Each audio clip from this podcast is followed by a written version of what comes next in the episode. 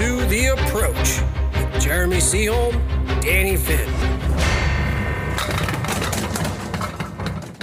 So, welcome to The Approach, podcast number 30 ish. So you're not counting. I- I totally- There's I totally No. WrestleMania trivia going on anymore. I think we're on 38, maybe. Uh, actually, this might be 39 I have no idea. or 36. I'll go back and count. You just have to go on Anchor. Fine. I'm Jeremy. I'm Dan. Who do we have today? Today we have Brian Fournier coming into the studio. What's up, guys? What's going on? Nothing much, you know. Figured I'd stop in. I was hoping I'd be, you know, number 40, you know, so I'd be an even number. But You might you might be 40 for all we know. it's all it's all a guess at this point. I'd have to go back and count. So uh, we want to welcome you on the show. Now, obviously, the three of us have worked together for a long time before somebody bailed on us, Jeremy, and Such a jerk. but you know, you were bowling before then. You worked at a bowling alley before then, so I want to get some backstories on that as well. Now, did you um, did you grow up working at a bowling alley, or no? I'm sorry, bowling like uh, kids league or anything like that? no, I didn't do uh, kids league at all. Actually, um, I basically just would go every Sunday with my parents. They bowled in a couples league at uh, Granada Lanes in Malden. No, were they competitive or?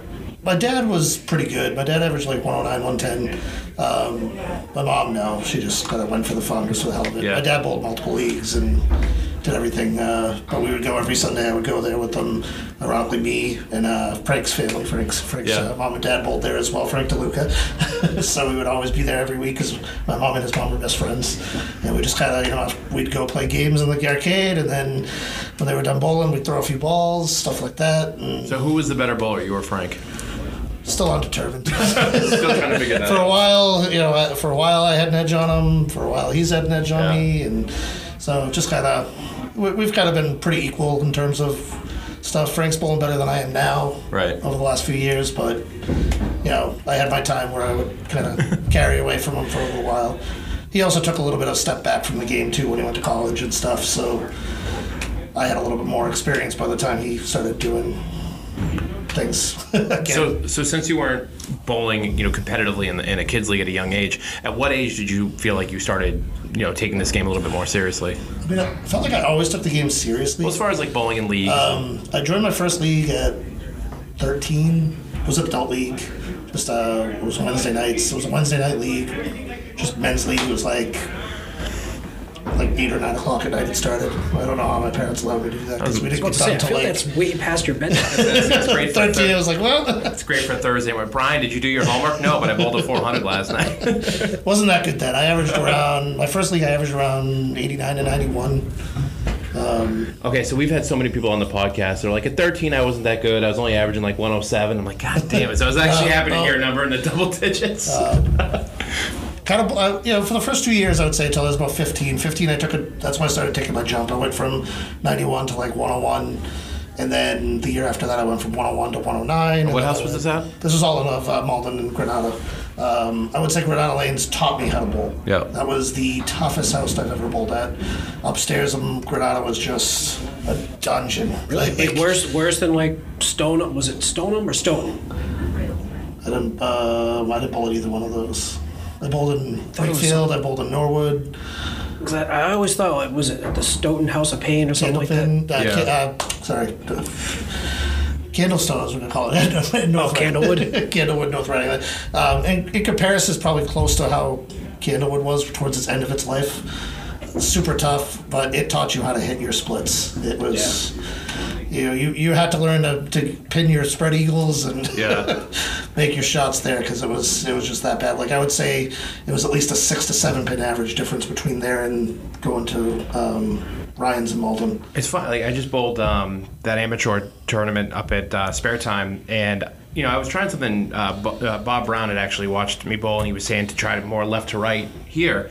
I was doing left to right there, and all I, I kept uh, leaving weird splits. I went 99, 99 back to back, went right to left, and all of a sudden started going. It's kind of funny how different houses react differently based on where your ball's coming in from.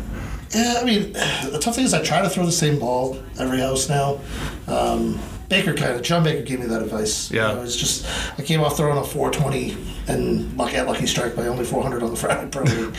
well, actually, no, probably. My, I mean, it was my second or third. I know. I know. I know I had one at Metro, but and I just came off. I was like, oh, I wish I could do that every week. He's like, you just got to throw the same ball. Because don't change anything. You know. Don't, Yeah. Kind of like, oh, you know, it's not a bad idea. Instead of screwing around, trying to move to the left. It was- Now I do it all the time. Is the problem? It's in Still my moving head, around. but- Well, I mean, that's the thing. If You look at all those those top guys, like you don't see them changing one side to the other. Yeah. You know, to each house. Although then you got Holberg who said, "Oh, fairway maybe go from right to left now all of a sudden." Yeah. But he still does. He never. He hasn't changed since. Well, didn't Daly say he's back to going the other way now, going right to left? Uh, is he? I thought. I think he He said. throws such a straight ball that I don't know. Yeah. I watch him a lot too because we bowl at home sometimes to get like you know our Sunnyside team and their Sunnyside team's at home on Fridays a lot, so I see him quite a bit. But yeah, I don't know. I think he still throws pretty much the same. I don't. it could be a board of a board or so adjustment for all I know. But, Yeah. I mean, he's tearing it up anyway. So So is that what you, do you try to do that, uh, keeping uh, everything consistent? trying to now. Um, said I've been trying to get back to my old self from a few years ago, from really five years ago. um, it's gonna take some work, but Yeah. Well, of course, we you know, and we can get into that um, later as well as we kind of go through it. So you said you know 15, 16, you started averaging about 101, 102. Yep, and then by I would say like 17, I was up to 112 ish, 113. Just kind of like everything clicked. Yeah. You know, everything went. All of a sudden, I had a year, couple year gap where it was just like, hey, you got to go up 10 pins, 10 pins. Now, do you do you wish you bowled in a kids league at that age? Because 112, you know, in a kid, not that it would dominate, but I mean, you would have kind of come up with a, a decent group, I would assume. I don't know. Like I always felt, uh, uh, maybe it's just my pride. I always wanted to bowl competitively right from the get go. Yeah. not to say that there's not good, um, you know, obviously there were great kids that were pros and stuff too. But I, to me, I didn't realize that when I was that little, Yeah. when I was that young, because I didn't really wasn't around that type of game. I, you know, I didn't really know bowl kids leagues and stuff. So Yeah. I just bowled competitively on my own and stuff. Um, I don't. I mean, I don't know if I generally think I missed out, but it would have been kind of interesting going up with some of those guys because I mean I bowl with a lot of them now. be mm-hmm. Like, hey, you know, I never noticed. All of a sudden they're like, "Who are you?" Like, Yeah. You weren't at states with just us. like you know, kind of self-taught type thing because you know my dad had such a hook. Yeah. That it just like he he bowled ten pin beforehand, so he has that big ten pin hook when, when he bowled. Right. And so it was like him trying to teach me was just it just didn't work. so. Did you now when you were averaging like that, you know, 101, 102 uh, under 18, were any of the adults kind of frustrated that they were losing to a kid? Some were. Um, the Wednesday League, there were a bunch of old guys that were just kind of a pain in the ass about things like that, unfortunately. they were just kind of like, who's this? You know, because they had to vote me in because Yeah. they didn't want, you know, they, at the time it was only 18, you know, they wanted 18 or older. And um, luckily I had. My, you know, my father obviously voted for me to stay, and then uh, there were a couple guys actually. Um, ironically, my barber bowled in that league, um, and him and his friends voted me to in as well. So it was kind of like I felt like I had something to prove there. Yeah. So I was like, I was kind of happy to average over ninety in that league because I was better than probably forty percent or fifty percent of that league. I've always wondered that. Like, there's a couple leagues that I know, even with the 105 average, that I could jump in here and be the top bowler. And I've wondered if that would be better for my game, just to kind of like feel like I was the top bowler, or would it actually kind of pull I, everything- I think it would hurt pull you. down? Yeah. To be honest. I, so I started, we, I joined a league at Lanes Games. Um, it was make your own team, and it was only like seventy percent handicap or something. Yeah. I'm really like, just make your own team. Like you guys sure, like you know, because I went in and I, I went in with me. My father was, you know, I'm averaging like 114, uh, 115 at the point. My father's averaging 107, 108, and then I got, and it was you had to have two guys, two women, and then I got. Um, this lady Debbie that ran our Tuesday league, she was like 96, and then her friend Amy, uh, Amy Fail. I don't know if anyone knows Doug Fail or not. I used to Oh, yeah, all yeah, the pro yeah, scene, okay, pro yeah. scene uh, his wife. Um, she was averaging 102, 103, and we came in and I mean, we just like the highest average in that league was like 110. So I walked in just knowing I was taking average. And this guy was, this guy had never lost average in that in that league for like the last 10 years. Yeah. Uh, his name was Dave something. I cannot remember. He never really bowled pro or anything beyond that. Like he just kind of bowled Sundays. But I just remember walking to that league and I just remember everyone just not liking us. Yeah. Because it was kind of like we just walked in, kind of ran rampant on the league. I was like, well, that's your own fault for doing a 70% handicap. Letting us make your own team type. It's, it's, it's kind of like when a certain group of people decided to join a fundraiser and it was make your own team. Oh, we dominated with scratch. It was fantastic. Well, at least that. Uh, well, that's yeah, that's worse too. I mean, yes. Oh, we won, we, we won the trophy. That was fantastic. Yeah, Millis Rec, we still got your trophy.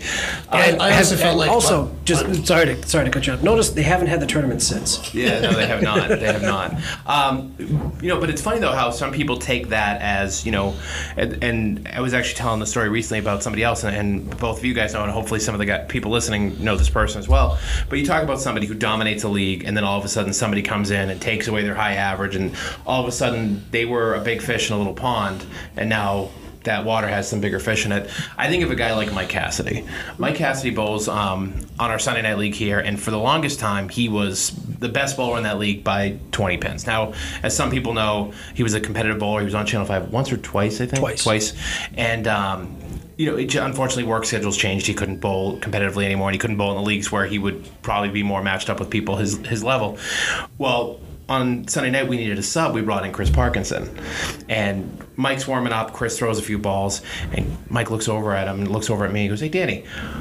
What does that guy average? I said, I don't know, about 118, 119. And Mike goes, Oh, the biggest smile I've ever. Like, I think he was so pumped to bowl against somebody kind of like Yeah. more his speed. Instead of, you know, immediately showing his accolades and all back in the day, he just, he thrived on that ability to be like, now I get to push myself against somebody that I know is going to push me. So, I completely agree with that. Like that that uh, I'm sorry, that Sunday league that I bowled in, just you, know, walking in thinking I would take average, and I did, but I mean, I didn't bowl as well as I thought I would have. Yeah. Like I was walking in with a 114. I was up in uh, every year I'd raise my average at this point, and I think I went down to like 112, but I still was Right. easily walking. I mean, two pins in average over over the course of a year is really.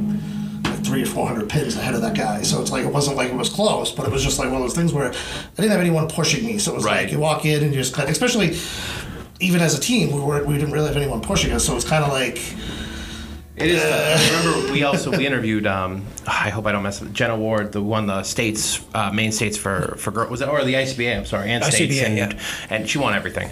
But um, she doesn't have a lot of girls. It sounded like her age that are really pushing her. But the, what keeps her inspired is she looks at like the Amanda Carrolls and the Shannon Scribners and people like that, and that's what's pushing her to be better. But even when we had Janet Park on when she was one of the top females, and I think she was bowling a league where she was the best bowler by five six pins. It's like what keeps you inspired to keep throwing those big games and stay stay ahead. I can see that kind of being a, a difficult thing. So you beat up on a bunch of 1-0 bowlers. Congratulations, Brian. Um, I don't know what the exact order is. I know you bowled in Worlds. I know you, you worked in Malden. Which one came first in that one? so. Um, so really, Friday Pro came before working. okay. It we had a speed we had a uh, Wednesday speed league that was probably our competitive. What I would say is our compet like our biggest competitive league. We had. You know, always had really good top bowlers. Like Dave Hodge was bowling in his prime. He was, he, you know, in Malden, he'd come in, he'd average like 127, 128, you know. Um, and it was kind of funny. He was the one that drove me on Wednesdays. Like, he was my competition. He was, Yeah. He Because had, I was he had walked a in great stretch.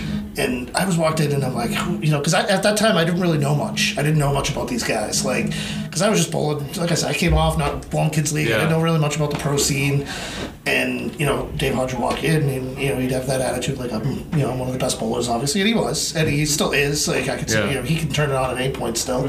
Um, but I was sat there, I was like, him walking in and thinking he's going to own this house, and I'm like, no, no, no, I own this house. Like this is where I bowl out of. Like, and it was funny because like eh, eh, for a while it was like, all right, like I always want, I just couldn't wait to bowl him, and I wanted Yeah. to bowl against him.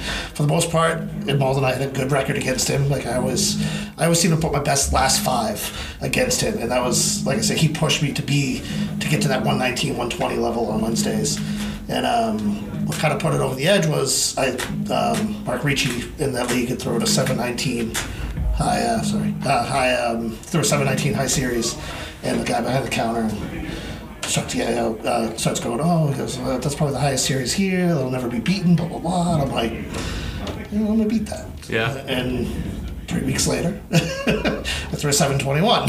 so you've thrown a 700. I've thrown four or five. Sorry, say four, Jerry. Did you say four or five? About four or five. I don't know. See, if, I, I think he's at the stage five. where he lost count. Yeah, he's in, he's in Dave Chestercove territory where you, ah you get so many you lose count. So to Brian has four or five. How many more is that than you have, Jeremy? Four or five. It's one or the What other. are the other? You had to know that was coming. I 100% But in the long run, that 721 is what got me involved in the pro league. Um, at the time, one of the captains of the pro league, I was I was actually I was bowling against his team. Um, it was uh, Aaron Souza, senior. Um, I know he's passed away since, so Yeah. it sucks. But I know he had his own issues and stuff. Um, but um, so he, so, you know, he basically was like, "Oh shit, you know, he bowled 721. Yeah. um, do you want to bowl Fridays?" And I was like, Sure. Yeah. like absolutely, you know, absolutely. Like I didn't really know much about it, and that was out of CPL. That was kind of my first introduction into all the pro stuff. Who was on your first team? Um, so it was me, Aaron Souza Senior, you have to forget one. Tony, rule. Tony, Tony Iannuzzi, Triple T, um, Chris Galuccio, and Dave Chesterfield. I got it. Galooch. An okay team. Yeah. We didn't make the playoffs that year. We, we competed. Um, we had some internal issues, stuff like that. So we had some lineup swaps. Uh, Mike Legender ended up subbing for us for a while. what year was this? Ish. Yes. trying to think. So my father passed in 09.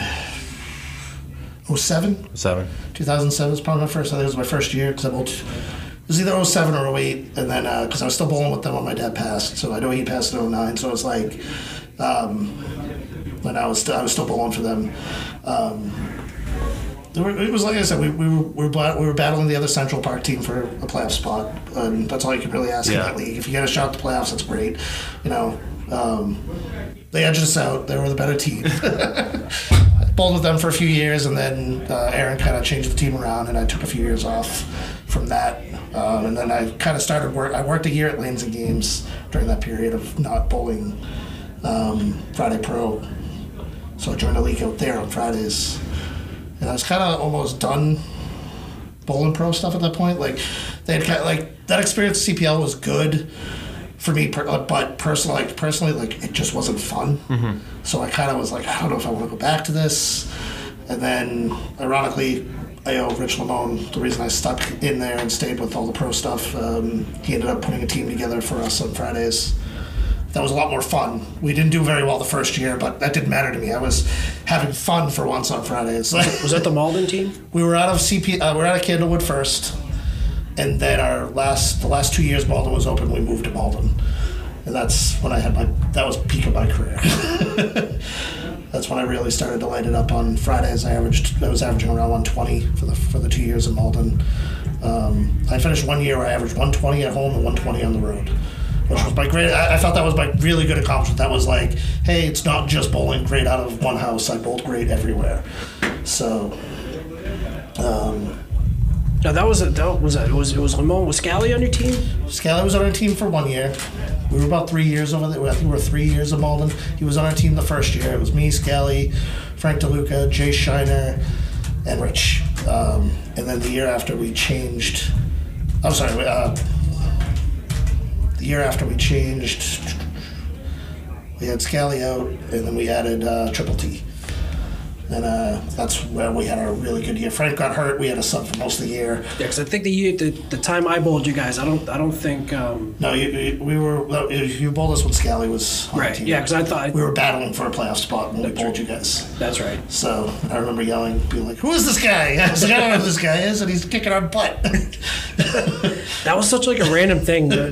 Nuzzle like randomly send me like a text. He's like, "Hey, can you sub this Friday night? Uh, maybe. Where we where we bowling? Bucky's. I mean, I wish you had. But, you know, I mean, he only he only went 380 against us. I was literally like, "Who is it?" Like, it, uh, it was one of those teams. Like, at that point. No offense to Nuzzle's team or anything, they were just one of the teams that you were expected to beat at that point if you were a playoff bound team. So I walked in and I'm like, all right, guys, we got to take this seriously. This is a team we need to beat and we should beat. And all of a sudden, this Jerry comes out just fired out of the gate, and I'm just like, what the hell is this? and I think we took two on that night. It was a real disappointing night, but it was also a very good learning night for us. We did end up making the playoffs that year, but it was a very good learning night to everyone else. Like I knew, like because of my experience in the league at that point, I bowled five years in the league at that point. I knew that every point mattered, and we can't underestimate teams. A couple of us on our team didn't realize that, and it really hurt us that night. And then it was, but it was a wake up call. The rest of the year, we didn't take anyone for light lightly, and it just kind of was like, all right, we gotta focus and be on our game. And luckily, we edged into the playoffs by two points. But It's almost two points you robbed them of. I was about to say that was the two points we lost. There you go. terrible. So, so was it after that you started working at Malden? Yeah, so um, I was working for Newbury Comics in their warehouse, and it was a real crappy job, to be honest. So don't you. apply there. Got it. This, this was probably back when they still sold CDs. Yeah, well, actually, so I worked in the department where we did used. Uh, we called our, our department was called triage, and it was we just kind of basically we we cleaned all the used stuff, and got it out there to sell, and that was fine. That like the people that I worked with in that department were great. Whatever. Um, when I started working in Malden, like great. Um, Newbury Comics had transitioned where they got rid of the that department and they kind of merged it with another department and it was just terrible at that point. needed a change, and I'd been asking for years to work there. Like, I, because I mean, I grew up there. I mean, I've been going there since I was literally probably two years old, and uh, I'd been asking, asking, asking, and then finally. Um, John Connors, the mechanic there, and one of the full timers, they put in a good word for me, and they just happened to really need another guy. It was only part time at the time, but it was enough to get me in the door, so that I cut my hours back at Newbury Comics, and then literally like a month later, all of a sudden they were like, "Yeah, do you want to go full time?" I was like, "Absolutely," and then I was able to leave Newbury and work full time in Malden. So how long did how long did you work at uh, Malden for?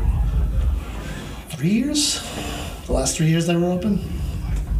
Um, yeah, about three years I would say, and then I met a I met a guy that owned here, owned uh, Millis, named PJ. He would he did he handled our game stuff there, and uh, when Malden closed, uh, I'd earned enough reputation with him to have him give me a shot down and work at Millis.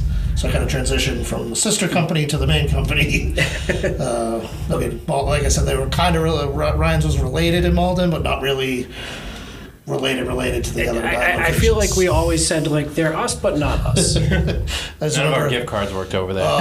you guys, I was cursed your name so many times working at Malden. They come down and they'd be like, "We want to use this," and I'd be like, "Yes, so we don't take it, but it's the same name and same logo." I'm like, "Yeah, but we're really not." I, I think that was um, a big reason also why they were pretty quick to change the logo here too. Yeah. terrible. I just remember people being like, "We want to use this gift card." I'm like, "I can't take that." But, But you're a like, Ryan Family Amusements. but like working working at a bowling alley, did, did you find that helped your game at all? Did you did you practice a lot? Ironically, I think it hurt my game. I think just being around it so much at first was a little more.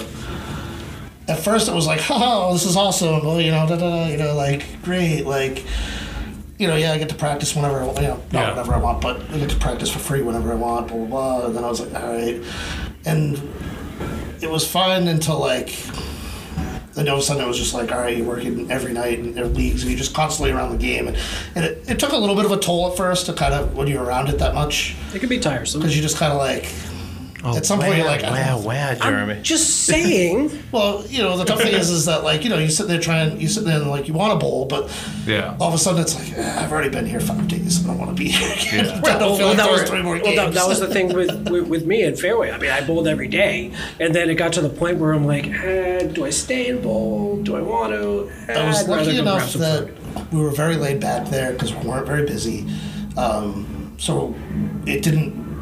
Generally, management didn't care if we bowled while we were on the clock as long as there was nothing going on and things were done, um, which is very different from here, obviously, which I understand. Like A little bit more corporate. which is fine. Like I said, like it was just one of those weird, like, so like I- kind of got uh, all of a sudden it was like, all right, I can get my experience Yeah. without having to be here extra days and and stuff like that, and then it started to transition into bowling better for a little while. Because I would say the last, like I said, the last two years Malden was open, I was averaging around 120 Yeah. pro league and, and here. Now, during the, uh, you know, when you were at your peak of bowling, I remember you had saying, and I know because unfortunately he had passed away, so we're not saying anything negative. You had said that your decline seemed to have started right around the time you took the class for Dan Murphy's instruction class. Yeah, um, And and uh, I don't know if that's also a dig at Kate, who had to teach you how to bowl right-handed.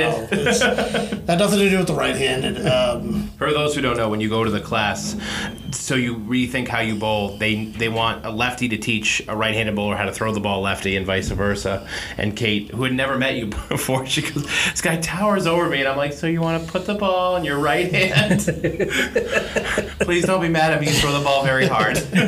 Um, that didn't. So it wasn't the bowling with the opposite hand. That didn't affect me at all. Yeah. Um, the tough part was is when we had to learn three step to five, from five step to three step. yeah.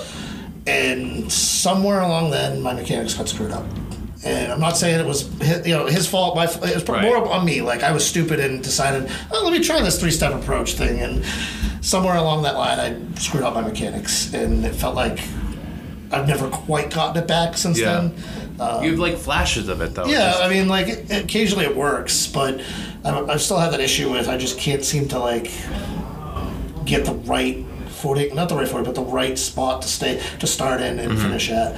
Um, I know I can't do three step, like that's out of the question. You- what are you, four? I think I'm four or five. I don't I really count. I know three step is was not the right way to go, and it really screwed up my game for quite a while. And um, I feel like I found something a few weeks, like about a month ago, whether it's going to work out or not. Like I kind of was watching something from when I was bowling really well in uh, 2015, and uh, just happened to notice where I was standing compared Yeah. to where I was where I was standing.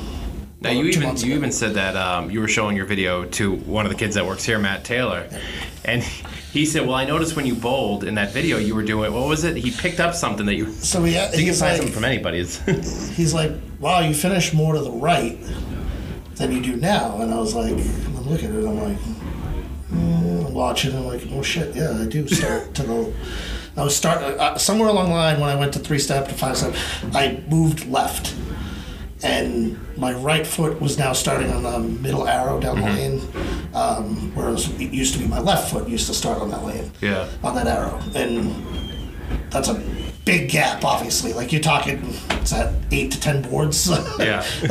so I mean, so I ended up trying to. My ball ends up trying to hook more now, and it seems flatter. Um, since I made that adjustment again now after watching another match that kind of a little bit more mechanical, I could see how I was like approaching. Um, ball seems less flat. It's just a matter of getting the accuracy back, which Yeah. it's still a work in progress right now. Absolutely. I mean, I think we're all always trying to get a little bit more accurate, except for Jeremy averaging. Would, c- congratulations to Jeremy. I don't know if you heard this. So actually, before you say anything, I I was I was I was confused because so before before the begin of beginning of the first match, um, Rob Ficar came out and he goes, "Okay, whoever has high average in the league after this match, uh, they do a mixed doubles thing for the high the two high average men and women, where they they pair up and then they bowl each other." So I was like, "Okay, that's pretty cool." So I had that after the first match. Apparently, I thought that that meant I like that was it for like for the year.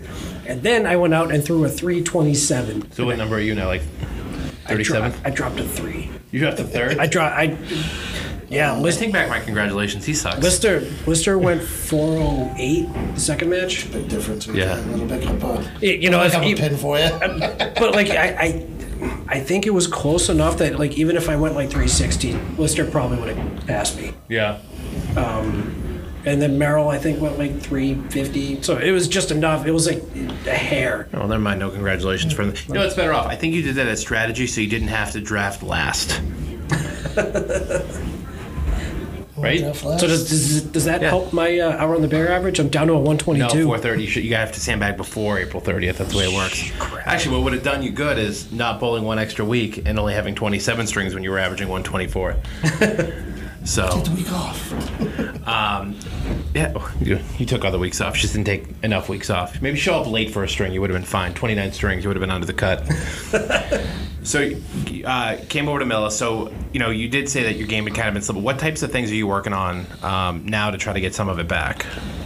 Just trying to get the strings in from mechanically wise, like just to keep that, to get the accuracy back. Yeah.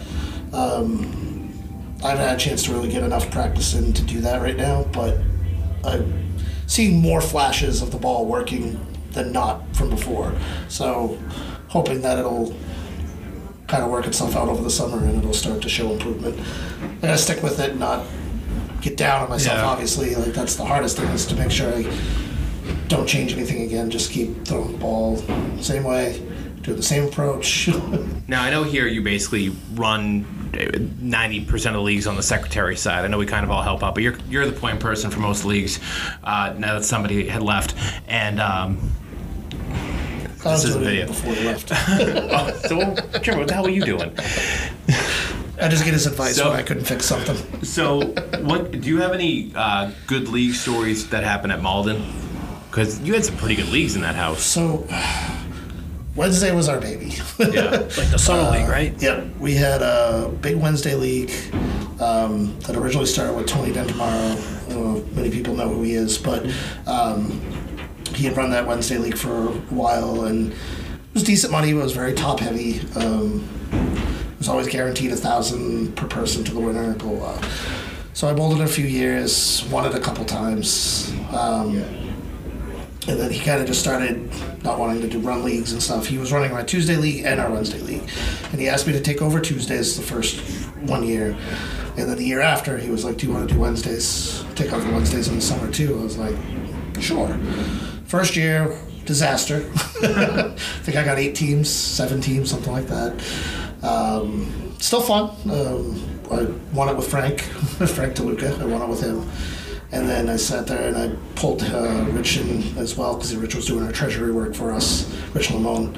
And um, I sat there, I was like, all right, guys, we got to find a way to expand this league. Like, this league was way too good back in the day to not. I mean, at one point, there was 20 teams of two, so we, had, you know, Yeah. Tony was running it. And first year, I took it over. Now, granted, it had declined up to that point. Like the year before Tony left, it was only like 10 or 12. So I mean, it was on its decline, and I sat there, I was like, we got to figure out something.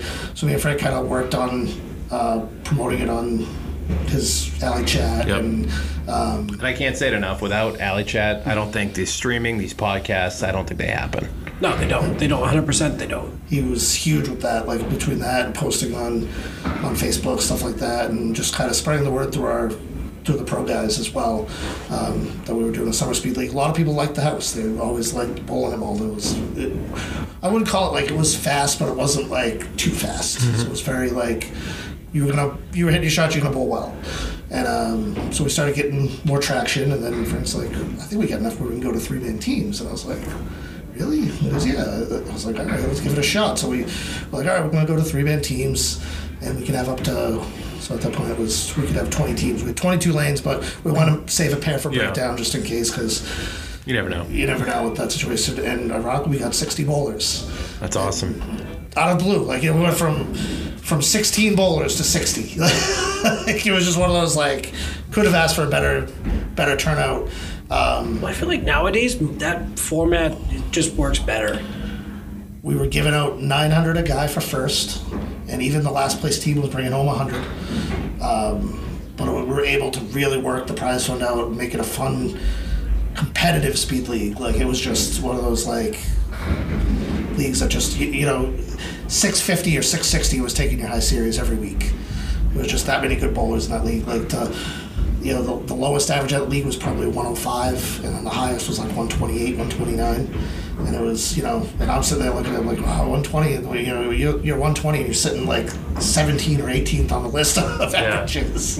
Um, and it was great. Like I said, it was just everybody, everybody had fun in that league. We had, you know, Holbrook bowled in that league. We had, you know, Craig Holbrook bowled in that league. We had Bobby Witt once. Um, we just, it just like, you know, Rich Hallberg bowled one year with us. It was just kind of like one of those weird, like Zappy pulled him out of retirement to, to just to come bowl for a year. And um, just a great group of guys, you know. You know, a few hiccups always in leagues, as Right. as it always is. Yeah, I mean, it never was- goes flawlessly. And it was, and the funny thing is, it was a ninety percent handicap league, and nobody was, even the high averages were fine with that. I, I think it, you do want to have those. I, I like 80. That's kind of my favorite. Um, but I remember, um, I think it was before you were working here, um, Brian, that we had a we had merged kind of our competitive league with our not so competitive leagues for the summer, and we just put together a team without. I don't think it was intentional, but the team was Jeremy, myself, Chris Parkinson, and was Michael Gender. I think was our fourth. Yeah, it it was before he started because Yeah, remember Tues- Tuesday was the the ice cream league. That's right. And it was like six people that showed up. It was basically like it was like Dolly, Palmer, like all those guys, and then Dwight would come in and Bunch bring regulars. would, would would bring in like ice cream. So we, so it was an eighty percent handicap. So like I said, we just put a team in, and you know we won the first string by like seventy or something ridiculous, and then we won the second string by more than fifty, and it got to a point where we couldn't even celebrate when we won. I think we started the season twenty four and zero, and I remember Jeremy walking off the lane and just looks at me and goes, we should probably go to ninety percent, like because it's not, it, it wasn't like and teams were quitting like mid like after the first two weeks, and it just Did they? yeah, there was a couple of teams that So- quit. There, there was some of the Thursday. I'm not going to say who it was, just in case they listen. But some of the people from the Thursday night league that we have mixed nuts didn't come back. like they bowled in the fall, but they just they I weren't. don't. Yeah, I don't remember that. Yeah, no, I'll tell you who it was after. You'll remember afterwards. and I remember too after people were like, "Oh, I didn't mind." I was like, "People were mad," and I think that's one of the reasons we kind of split the league. So we have our Tuesday night league and our Wednesday night league. Yeah. Well, I mean, um, for both parties. Right. You know, 'cause, nice. you know, your competitive guys want to bowl competitively, and like your, you know, your your house guys just they just want to go and have fun. And Right. that Wednesday league is is It's turned into a pretty good Yeah. size. Well, that Those- Thursday night league I was talking about, that you know, I would be the high average in. That's our biggest league. There's 80 bowlers, four person team. Very casual league, Yeah. but they get they get everyone comes back. They, they also all know each other pretty much. A lot of them know each other. and they like to drink. Um, yes. Yeah. so Wednesday. I mean, so ironically, Wednesdays when Malden closed, we still had 60 bowlers on last year. It was a great kind of hurrah type um, type thing because it was it was summer was when they closed, and we bowled our last week. They bowled them there. We cut our league short by a week, I think. Yeah. But it was fun. Um, I've now kind of made the Wednesday league over here my baby. yeah, no, it's, and it's Uh, went to from the same format, Going and- from five to three was, I think, a really good idea. the the format definitely helped. We're, I don't think we had a choice. we're in the same Yeah. boat where everything started to go down, Yeah. and we had to make a change to save the league. And you know, when we went to three, we started getting more bowlers. We also bowlers we have people that are asking, you know, if they can bowl next year, and I, we have we have to try to figure out if we can like wedge them in, just because we don't really have the room at this point. Gonna talk to that league before us, see if we can get them to start. I know we got earlier. we're going to see if we can. That's. T- I mean, they already start at six thirty as it is. Yeah, If we can get them to start at six, I can I can add three or four more teams, and I have two or three on a waiting list. So I mean, I could add them. So Yeah. see how that goes. So, not to uh, to discuss a very uh, sensitive topic with a short period of time, because we only have a few minutes, because you are also bowling tonight as well. Um, Christmas Eve was a little bit different for you this year. Very different. I'll let you discuss that one. So yeah, um, Christmas Eve, uh, I just got out of surgery. Um, I had surgery on my appendix and part of my colon on uh, December seventeenth. Um, I was in the hospital four days before the surgery, and for about a week after the surgery, I was got home. Two days before Christmas Eve, I got home. I got a call from my doctor, um, basically telling me that you know um, what they took out of my colon when they had it analyzed that it was cancerous. So I found out that I had colon cancer. Uh, not the greatest Christmas Eve uh, gift you want, but I mean. It, we kind of had a feeling before I went in, and I, and I even told the doctor, I was like, listen, I didn't want you to wait till after. Like, I was already, Yeah. like, it was already on my mind. Like, it, it is what it is. Like, you know, it's it sucks, but I'd rather know than not know. So I was like, Right. so kind of was like, one of those, like, it was weird having to tell, like, family on Christmas, like, hey, like, but um, everyone's been supportive about it. I do so- like telling the story that when you had called us into the office to tell us you were explaining, you know, the treatment that you're going to be taking, you said it shouldn't be too. I don't remember if the word was invasive you used, but you said, you know, I'm not going to go bald like Dan. no, I'm keeping my, like I said, I'm keeping my spirits up. I'm just trying to do my regular routines. Um, we are doing an aggressive treatment um, for what I had. Um, so far, everything's working out. Your hair looks great. I still got my full head of hair. Dan's going balder. I'm still you know. going. Uh, but it's it's you know it's it's interesting to like